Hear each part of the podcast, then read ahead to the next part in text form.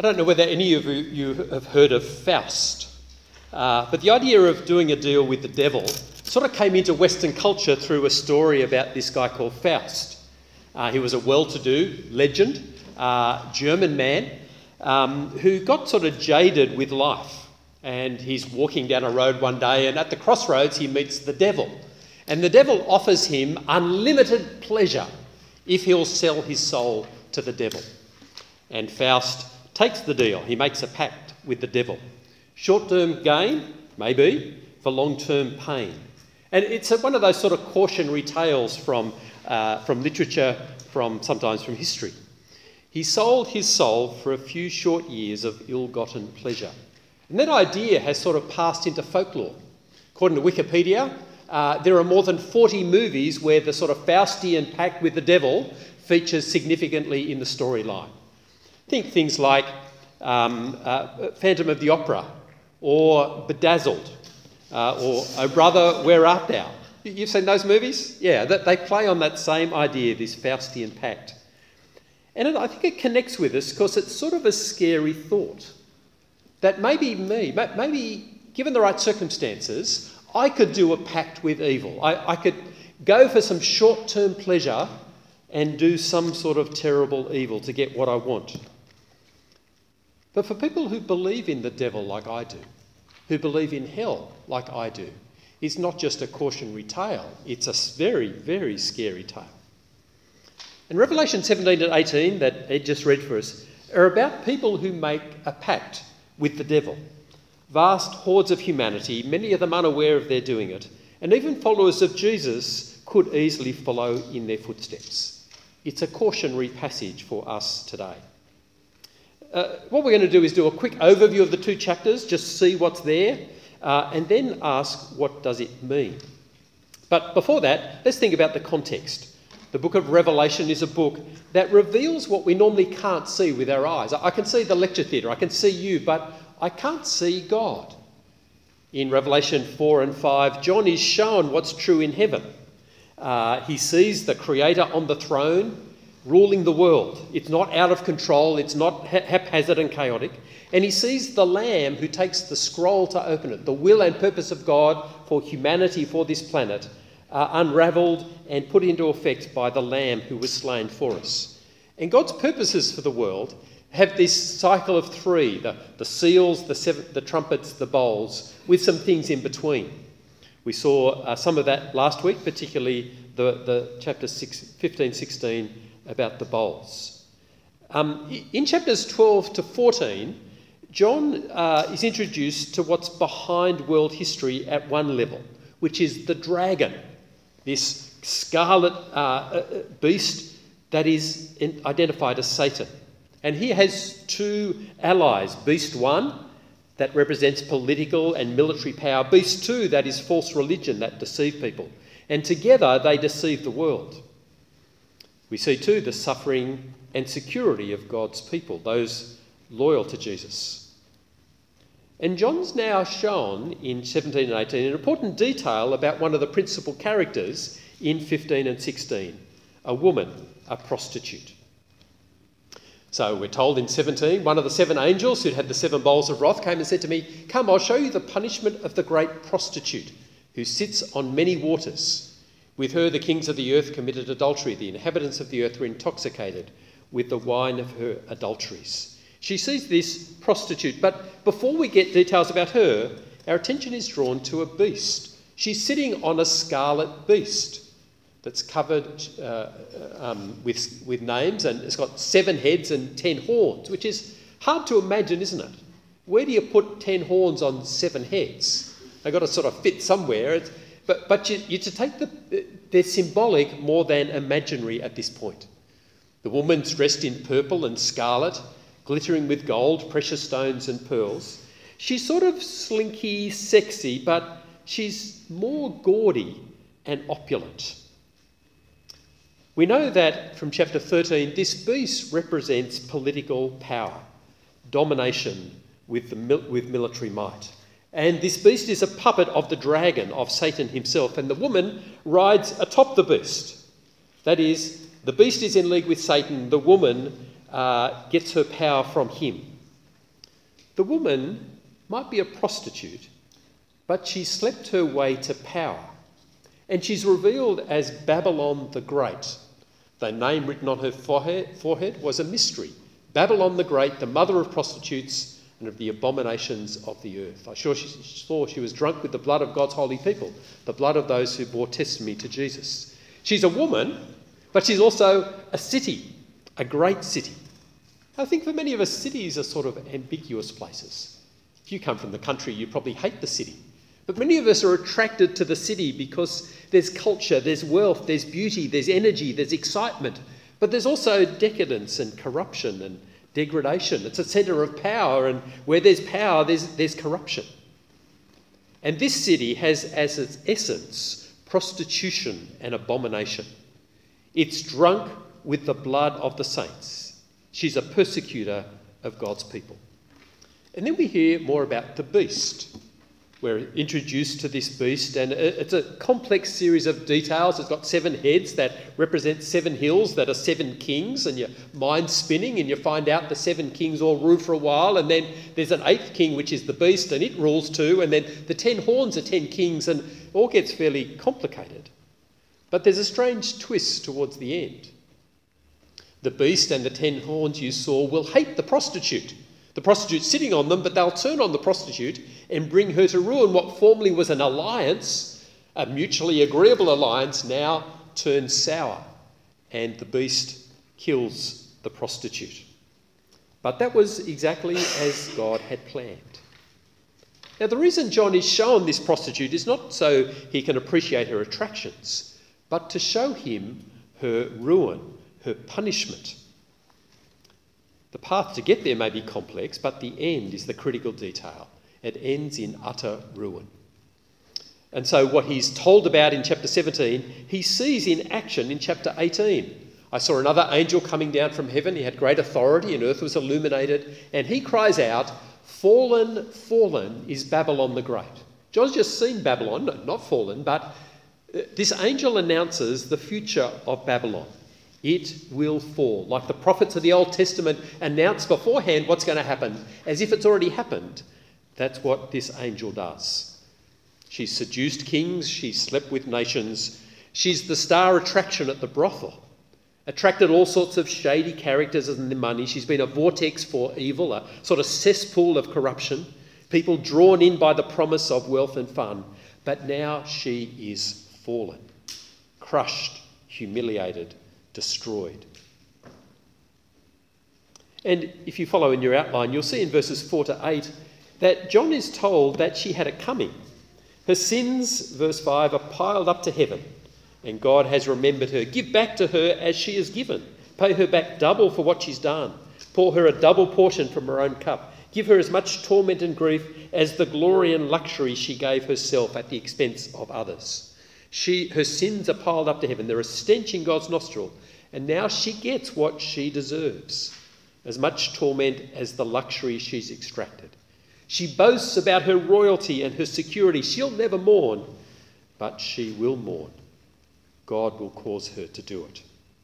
And then in verses 9 to 20, we're told of the effect on those around her, those who've, uh, who've been part of her alliance those who've slept with her and aligned themselves with her. Verse 9 The kings of the earth who committed adultery with her and shared in her luxury see the smoke of her burning. They will weep and mourn, terrified at her torment.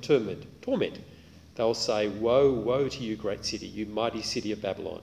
In one hour, just a, a fraction of time, your doom has come.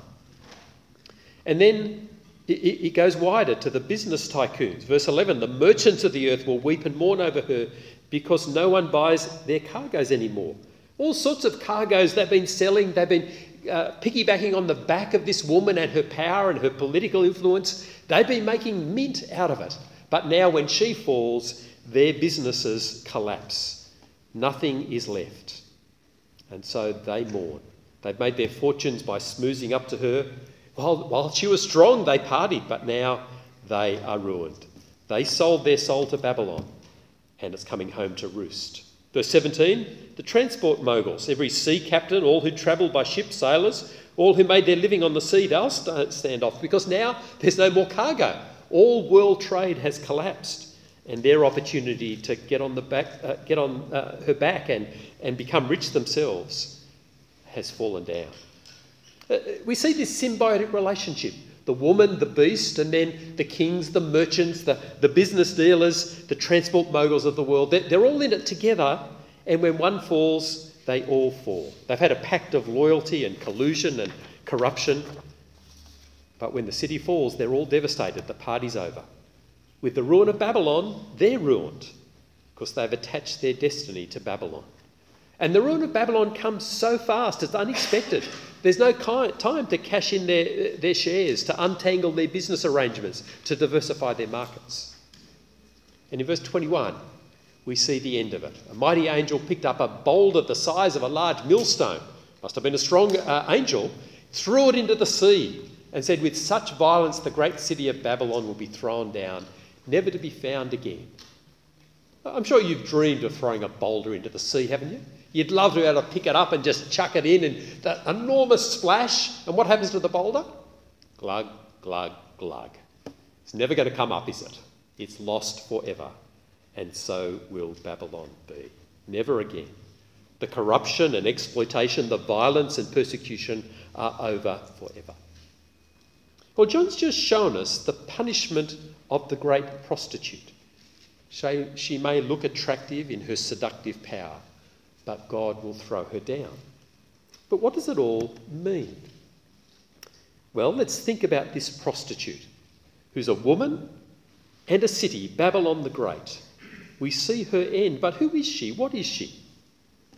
Well, the book of Revelation uses sort of cryptic symbolism, a little bit like our political cartoons do. If you're a connoisseur of political cartoons, you recognise different symbols. You know when you see an eagle, which country's that? US. You see a bear, which country is that? Russia. Yes, you, you know, don't you? They're, they're pictures that if you, you might not be interested in political cartoons and may not know that at all, but those who know, uh, you know. Well, what's the key to understanding this? Is it political cartoons in the Australian? No, it's the Old Testament. That's where the images come from. And so you need to know something of the Old Testament and I've had a chance to read up and explore some commentaries, so if you don't know, that's okay, I can tell you some of it. Babylon the Great. When does Babylon first appear in the scriptures? Well, you may know it as Babel. Genesis chapter 11, the Tower of Babel. It's one of the climaxes of human rebellion against God. As humans cooperate together they all gather on the, the plain of Shinar, at the place called Babel, to build a tower to heaven, to make a name for, them, uh, for themselves. That is, to try and create heaven on earth without God through their cooperation and industry, through their technology and their multi, multinational uh, work together. They try and build a tower that reaches to heaven so that humanity can say to God, Get lost, we can do this ourselves. And God says, No. And he confuses their language so they can no longer cooperate like they could before. And Babylon sort of disappears from human history prominence for a while.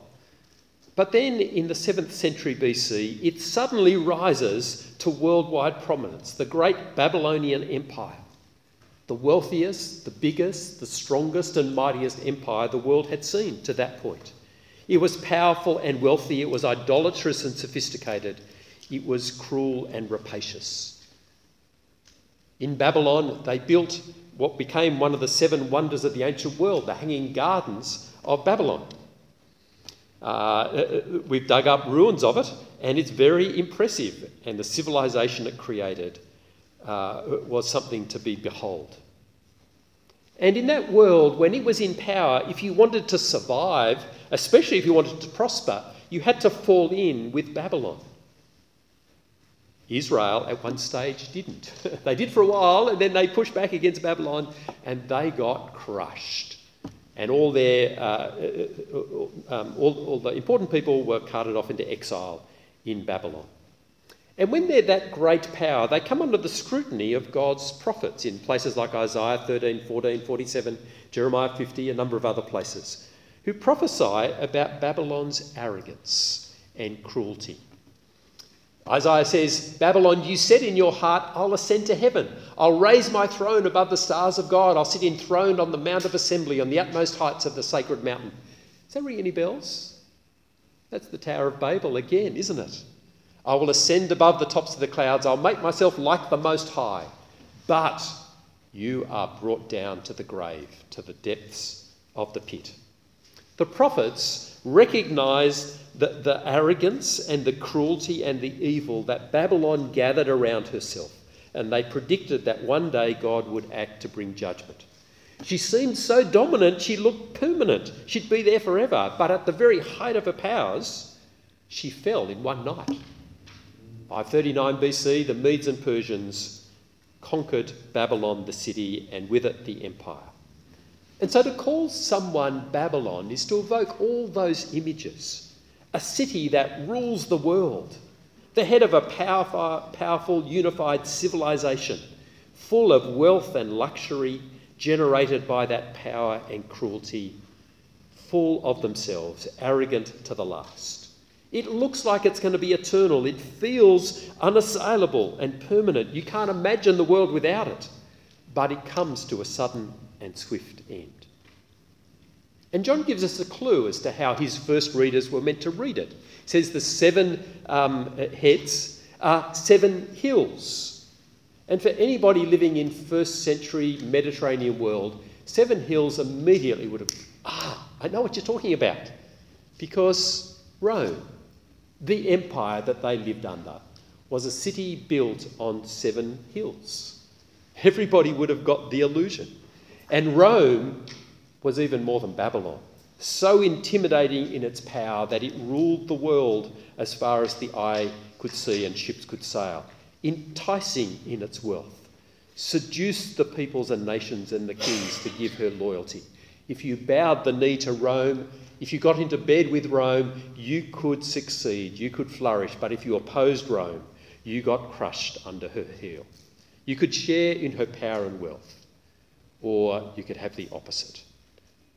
And every world power has been like that. It really doesn't matter which period of history you, you pick. Pick the British Empire. Until about 30 years ago, most of us, especially because we came, I came from British sort of stock, we thought the British Empire was great. Great Britain and, and her empire. But it was rapacious, it was corrupt. What they did in India and Africa, what they did to the Australian Aborigines was terrible. Amsterdam, similarly. Belgium was far worse. Read the story of the Congo. It will make your stomach turn. Wherever an empire rises, through military might and financial muscle, wherever it dominates, then the choice is given to people do you suck up and fall in line and get into bed with? Do you take the opportunity to make your fortune by joining the oppressors? Or will you stay out and get crushed, or at least risk getting crushed under the heel? There's Babylon, there's Rome, there's London, there's New York, there's Moscow. Perth, we're too small, aren't we? we, don't, we have no uh, um, ambition to be that. And she sits on the beast. As we saw, we've met this beast back in Revelation 13. The beast represents political power. She's a puppet, uh, he, the beast is the puppet of the dragon, of a Satan. See, many will just see a city, skyscrapers and head offices for multinational companies and government, uh, and the, the, the, luxury of retail therapy that's on offer in a city. But this city sits on the beast, sits on Satan, in effect. Behind the glittering power is satanic power and influence. And so to cozy up to the city, to entangle yourself in its life and values, to be part of Babylon, is to buy into Satan, is to sell your soul to the devil. To buy into that symbiotic relationship with power and wealth is to sell your soul to the devil. Now, some of the details I'm fuzzy on. I'm not sure what to do with the seven kings and the ten horns and the one that goes and comes and comes back again. The background, I think, is Daniel chapters 4 and 7, but I'll let you look that up yourself. But the main idea, I think, is pretty clear. The fate of Babylon the Great, the world system that keeps rising and accruing power and luxury to itself, the system that defies God is doomed. fallen, fallen is Babylon. In an hour. Not gradual disintegration, but a swift end.